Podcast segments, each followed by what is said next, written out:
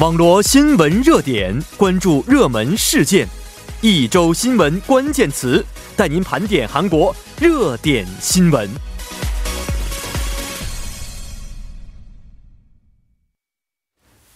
读懂关键词，聚焦韩国热门热门事件。每周五的一周新闻关键词呢，将会邀请从事新闻工作的两位记者朋友，一同盘点一下关键词，并解读其背后的新闻事件。那么今天做客我们节目的嘉宾呢，一位是来自纽斯频通讯社的周玉涵周记者，你好，玉涵好，听众朋友们好，你好。那另外一位呢是来自亚洲经济的孙晨孙记者，你好，主播好，各位听众大家好。嗯，两位好啊。今天呢，其实啊，之前有一个简短的录音，但是因为这个下雨天的原因啊，今天堵车非常严重啊。两位来是通过什么方式过来的？我是坐地铁来的，坐地铁啊，这个是最最准时的，但是但是也很挤，也很挤啊，也特别的挤，是很挤的原因是没错。那周记孙记者呢？我是公交车，公交车的方式。中招了，中招了，中招了。对，今天下雨嘛，然后坐的人也是比较多，而且是高峰期，下班高峰期的时候。有坐吗？今天？嗯，没有，没有坐，还是公交车？花了多长时间？哦，大约从光化门走大约一个小时。你还敢从光化门过来？你 真胆真大，真是！我今天从光经过光化门，然后经过新村这两条路，我真的是人生是绝望的，而且当时 当时还有点内急，是你知道这个心情是什么样的吗？对对，嗯，好，来看一下今天的一周关键词啊。首先呢，请我们的周记者带来第一个关键词。好的，那么今天的第一个关键词呢是中干中共哦，这个。是关于政治方面的吗？是这样的，政治方面的，能不能介绍一下？好的，那这条新闻呢，它是与呃文在寅总统有关的。嗯，其实我们知道呢，文在寅呢是在二零一七年的五月十号呢当选了韩国总统，嗯，也就是在那一天呢宣誓就职。哦，那么根据韩国的宪法规定呢，总统的任期是五年，同时不得连任。哦，这也就意味着呢，今年的十一月九号啊，就是文在寅任期过半的这样的一个日子。哦，就就像是学生一样，就是有期期中考试和期末考试。嗯，那么文在寅政府呢，也是对过去执政的这几年呢，进行了一个点评和评价。哦，是的啊，我们知道这个呃。修修能考试刚结束，是不是？对，文在寅政府其实也迎来一个期中考试的结果，是吧？对，没错。那想想问一下，这个文在寅总统的政府啊，现在已经是执政过半的情况了。但是我们知道，最近的韩国经济呢，并不是非常的好啊，经济放缓的情况也是很令人担忧的。而且呢，外交方面也出现了一些问题，比如说韩日关系呀，对，还有加上内政的一些问题，曹国的事件啊，等等等等啊，使得他的支持率呢，要比他刚上任的时候下跌了非常。非常多啊，那目前官方就文总统执政过半是怎么去点评的呢？呃，那么总统府青瓦台的秘书市长卢英敏呢，就是在这个总统府青瓦台的春春秋馆呢，是与政策市长金尚祖、国家安保市长郑义荣呢，就举行了一个联合的记者会。嗯嗯。那么在内政的方面呢，卢英敏就强调呢，过去的两年半的时间里面呢，文在寅政府呢是为实现国民要求改革的步伐没有停歇。那么他认为呢，文在寅政府的前半期呢是克服过去、实现国家系统正常化的一个过程，嗯，也是为新的。大韩民国奠定基础的一个关键时期，嗯，与全体国民呢一道纠正公权力的一个私有化，致力于打造全民自豪的国家。同时呢，呃，卢英民也补充到呢，政府是始终致力于消除社会不平等等问题，但目前呢仍没有满足呃这个国民的一个期望了。嗯嗯。那么今后呢将会进一步的加快改革的步伐，同时呢在经济、教育、就业、司法呢等各个领域呢消除一些不平等的现象，为建立公平的社。会呢奠定基础是的啊，其实我们知道，想要使社会完全进行变化，通过改革的方式，肯定会通过一些比较啊困难的过程，是不是？对。啊，那我们看一下孙记者有什么补充的方面吗？呃，其实对于执政表现，文总统他自己也有一个自己的评价。嗯，他之前曾说过，这个新政府在上台以来呢，消除了半岛的战争风险，通过对话和外交重新树立了和平与繁荣的新秩序，在加强与周边四大国家外交的同时，也是实现了外交多元化，并且推进了新南方、新北方政策。而且政府还沉着应对了日本先贸措施，将其当作是韩国增强。强零部件，还有材料，还有这个设备产业竞争力的一个契机。嗯，呃，大家可以知道，就是在这个文在寅执政以来，如何处理半岛问题。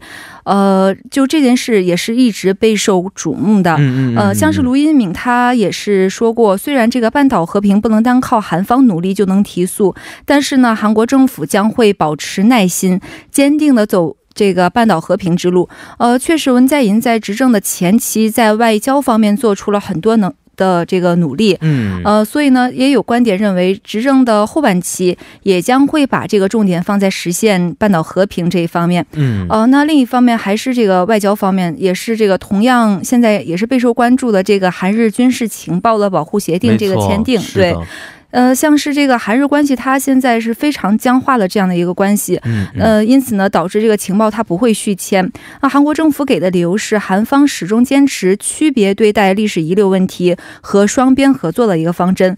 但是呢，日本方面则是以信任关系受损为由呢，对韩国采取了限贸措施。如果韩日关系恢复正常，政府有意重新考虑续签一事。呃，因此呢，在这个文在寅政府执政后期呢，总统将会如何应对上？上述问题也是一个考验。是的啊，看起来这个内政和外交方面确实都是面临着很多的一些困难和考验啊。对，没错。那我看一下，其实这是一个官方的评价，但是在野党这边其实对文政府的一些评价，呃，也是有一些自己的想法在里边啊。呃，我看了一下前几天的这个新闻，说呃，文总统呢与这个朝野的五党党首啊共进晚餐的这么一个新闻啊。没错。呃，也相当于是这个呃朝野的一些政党呢对文政府也提出了很多的意见在里边。对，两位是怎么看待这个新闻事件的？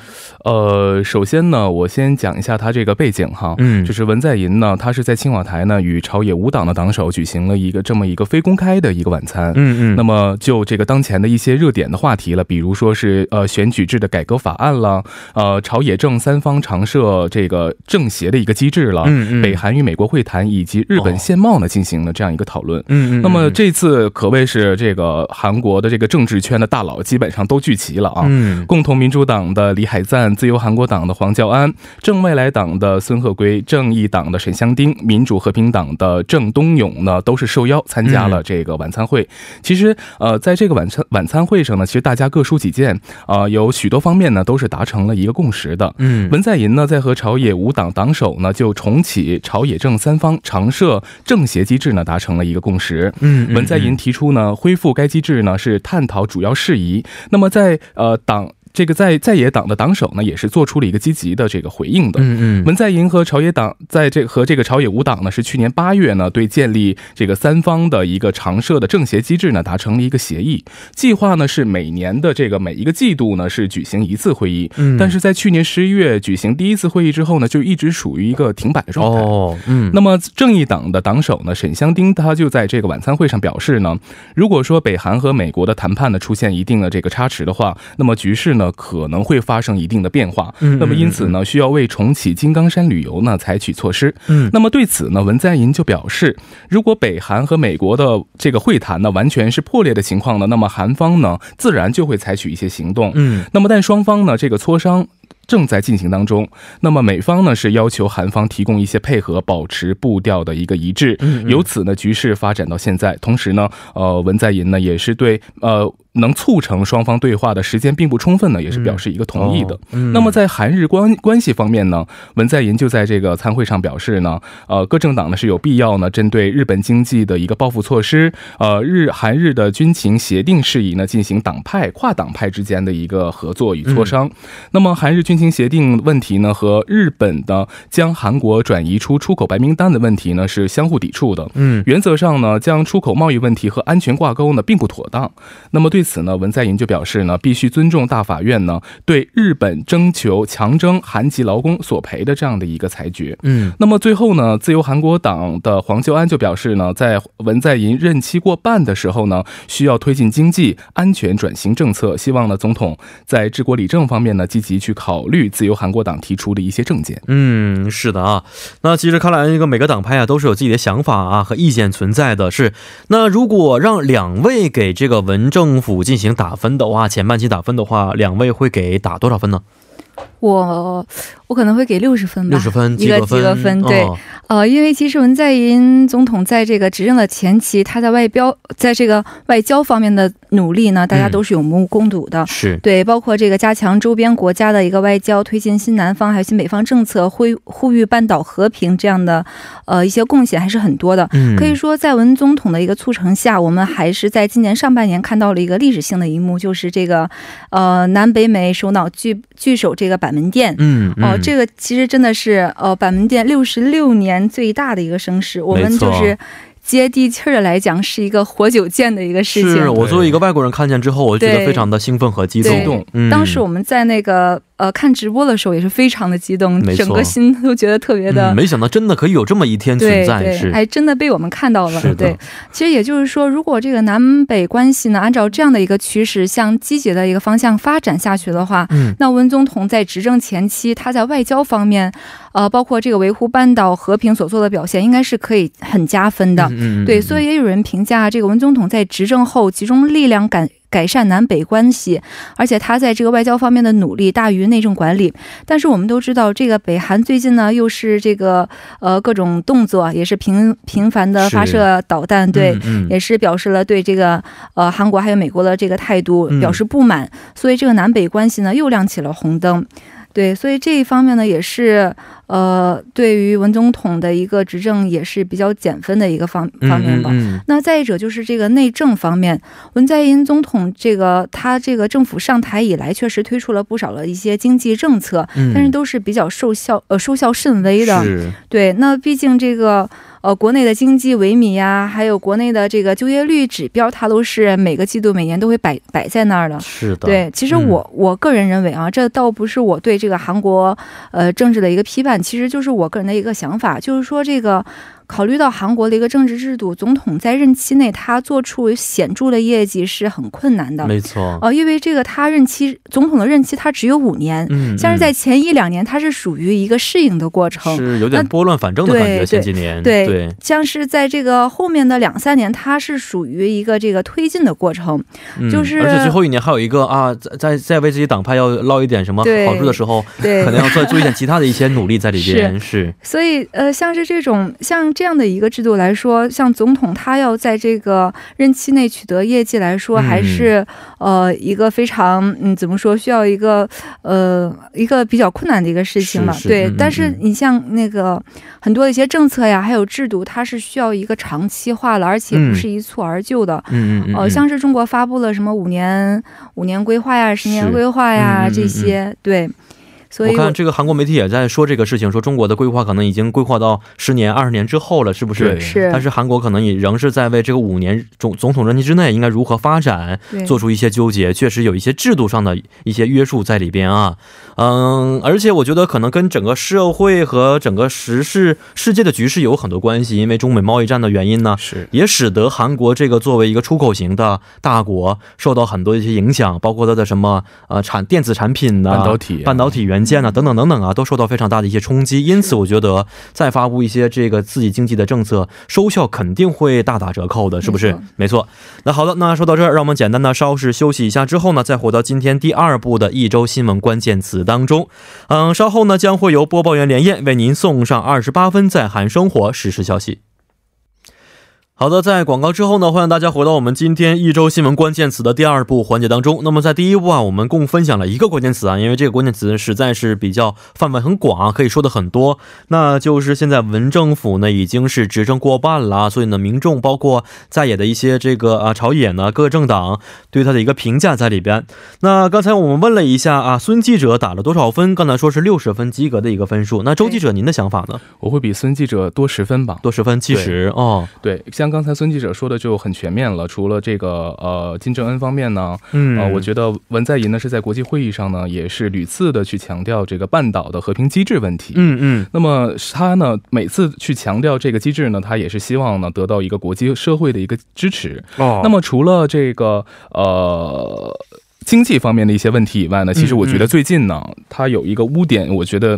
不能算是污点吧，就是一个比较缠身的一个问题，就是他的心腹，就是前法务部长官这个曹国的相家以及家人的相关的问题。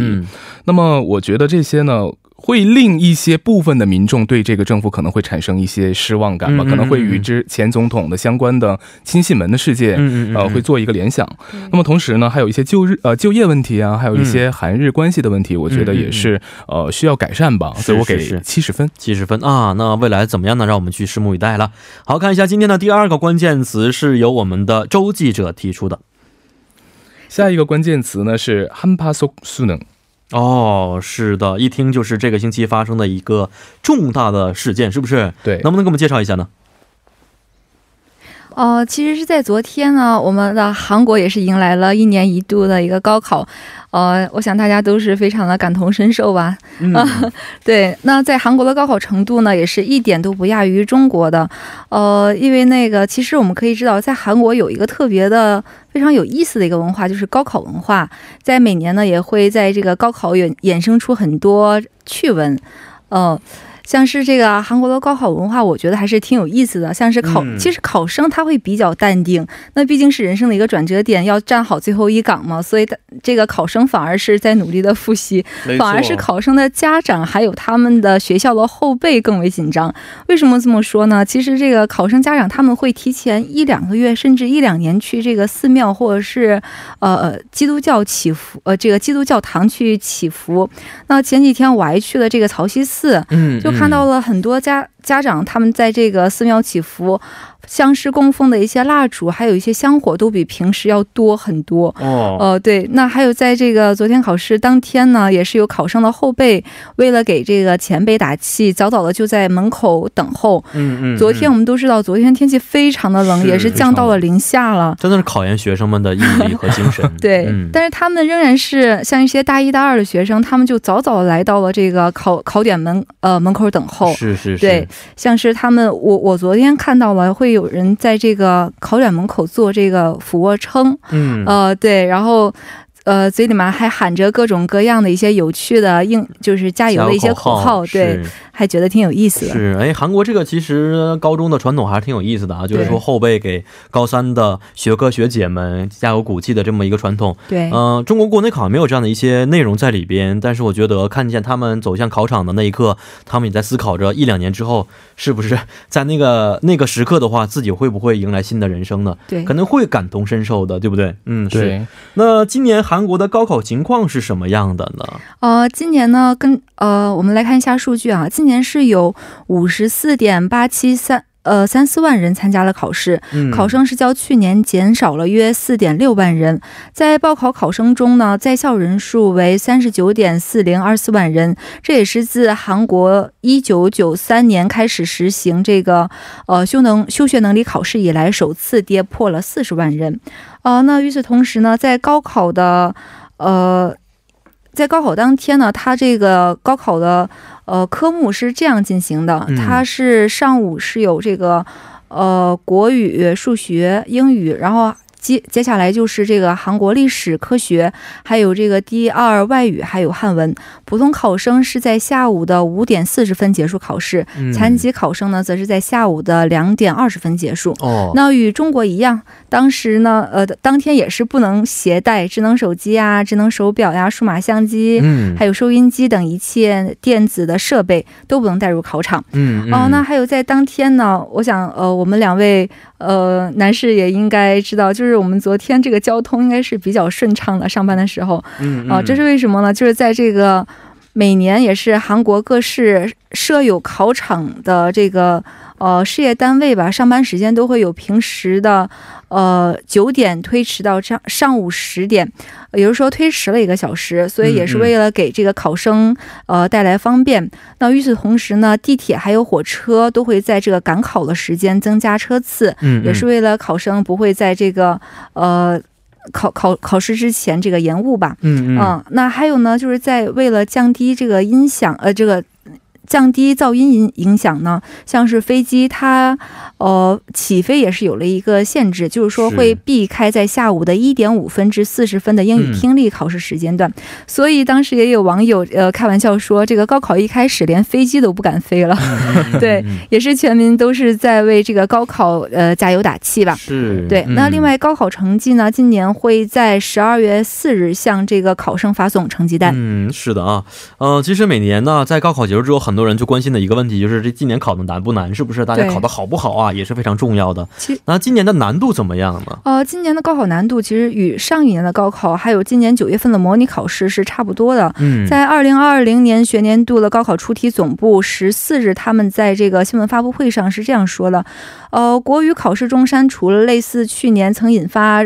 争议的一些高难度的问题。哦，呃，与此同时呢，韩国史也是比较容易的，嗯，呃，那考生反映与去年相比呢，今年的数学稍有难度，解题所需的时间比较长，哦，呃，因此这个排名靠中游的一些同学呢，也是认为，呃，数学会比较偏难。那另外呢，英语和国文则是比较容易，英语也未出现一些新的题型。是，嗯，对，而且这个虽然现在呃高考已经结束了啊，但是呢，孩子们可能要面临的一个是。能不能考上大学的那么一个啊最后的难关是不是？那我觉得这个期间应该好好放松一下。是。还有好消息就是说，如果是高考应届生的话呢，可以享受各种的一些免费文化活动。情况什么样的？能不能给我们介绍一下？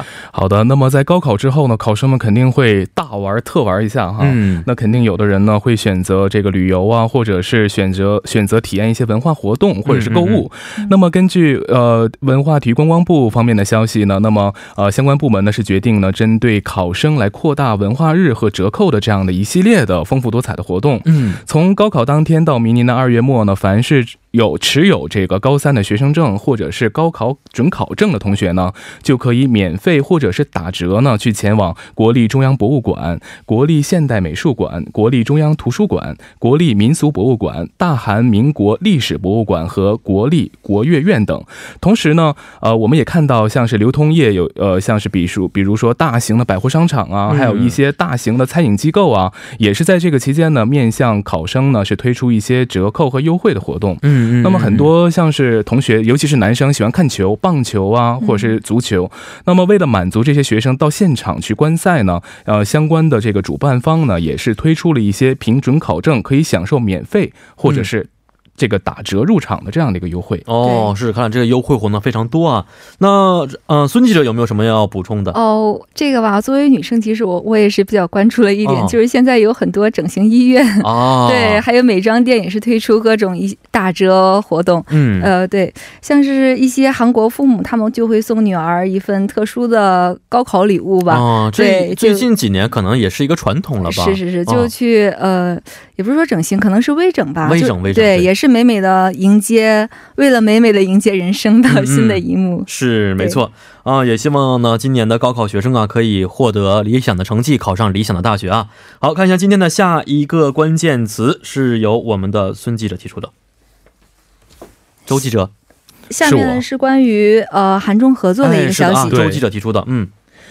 那首先我来介绍一下它啊，这个韩中合作啊，有没有发现最近这个韩中合作的相关的新闻可以说是井喷式的一个增长？没错，非常多。对，可以说两国呢是在这一周呢，这个相关的合作非常多，是在不论是在城市的这个市长的互访啊，食品安全、汽车产业、铁路以及人文呢，都展开了一些啊比较密切的工作。没错啊，哪些方面有一些啊韩中合作的新闻出现呢？那么首先我先说一下市长互访吧。嗯，好的。那么首尔市长朴元淳呢，十一号。就会见到访的中国天津市长张国清，双方呢就两国两市呢是在这个青年创业和智慧城市建设方面的合作呢交换了意见。同时呢，呃，今天我也是收到了一个消息，就是仁川市长呢率团访华结束今天访韩，返回到了韩国。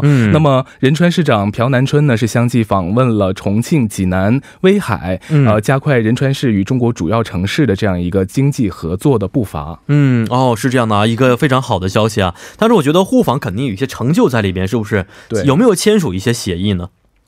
其实协议呢是签署了很多的，比如说是韩中的填交检疫问题达成一些协议。嗯嗯。那么我简单介绍一下，呃，韩国的农林呃畜产食品部十三号就表示呢，那么他们当天这个部门呢是与中国海关总署的副署长啊王令俊呢是签署了韩国舒华的填交检验检疫要求的这样一个谅解的备忘录。嗯嗯。那么同时呢，呃，韩国铁道公社呢和中国的国家铁路集团呢也是签署了一个备忘录，这是两个国家铁路部门首次签署相关的一个合作协议。是的，没错啊。而且我知道，其实，在前几年呢，中韩是一个非常关系非常好的蜜月期啊。但是呢，之后因为一系列的一些政治原因呢，啊，滑落到一个比较低的点。对。那两两位看来，这个中韩两国关系有没有可能恢复当初的一个蜜月期的程度呢？我觉得还是需要时间的。其实从外部来看，现现来看哈，现在的这个中美贸易战也是可能会长期化，再加上这个北韩的频繁的呃发射导弹，还有韩日关系的僵化等，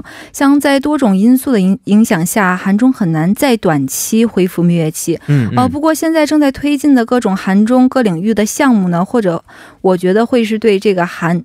这个韩中蜜月期的恢复起到一个催化剂的作用，嗯嗯啊，期待那一天早点到来吧。是啊，我们在韩的很多中国朋友也是非常期待这一天啊。对，那我们的周记者，您是怎么看待的？我也是持这个乐观的态度啊，因为韩中两国毕竟是地缘相近嘛。那么两国在政治啊、经贸、人文等领域的交流呢，我认为是大势所趋。但是目前呢，还是需要一定时间去观察。嗯，是的，而且现在其实经历过这么一个地点之后呢，两国政府除外之后，两国民众其实想要恢复以前的这种蜜月期的心理，还是需要。一些过程在里边的，是不是？心理适应期也是非常需要的啊。好，今天也是非常的感谢二位的参与啊，咱们下一期节目再见，再见，嗯，再见。那好的，接下来为您带来的是帮您解答板块。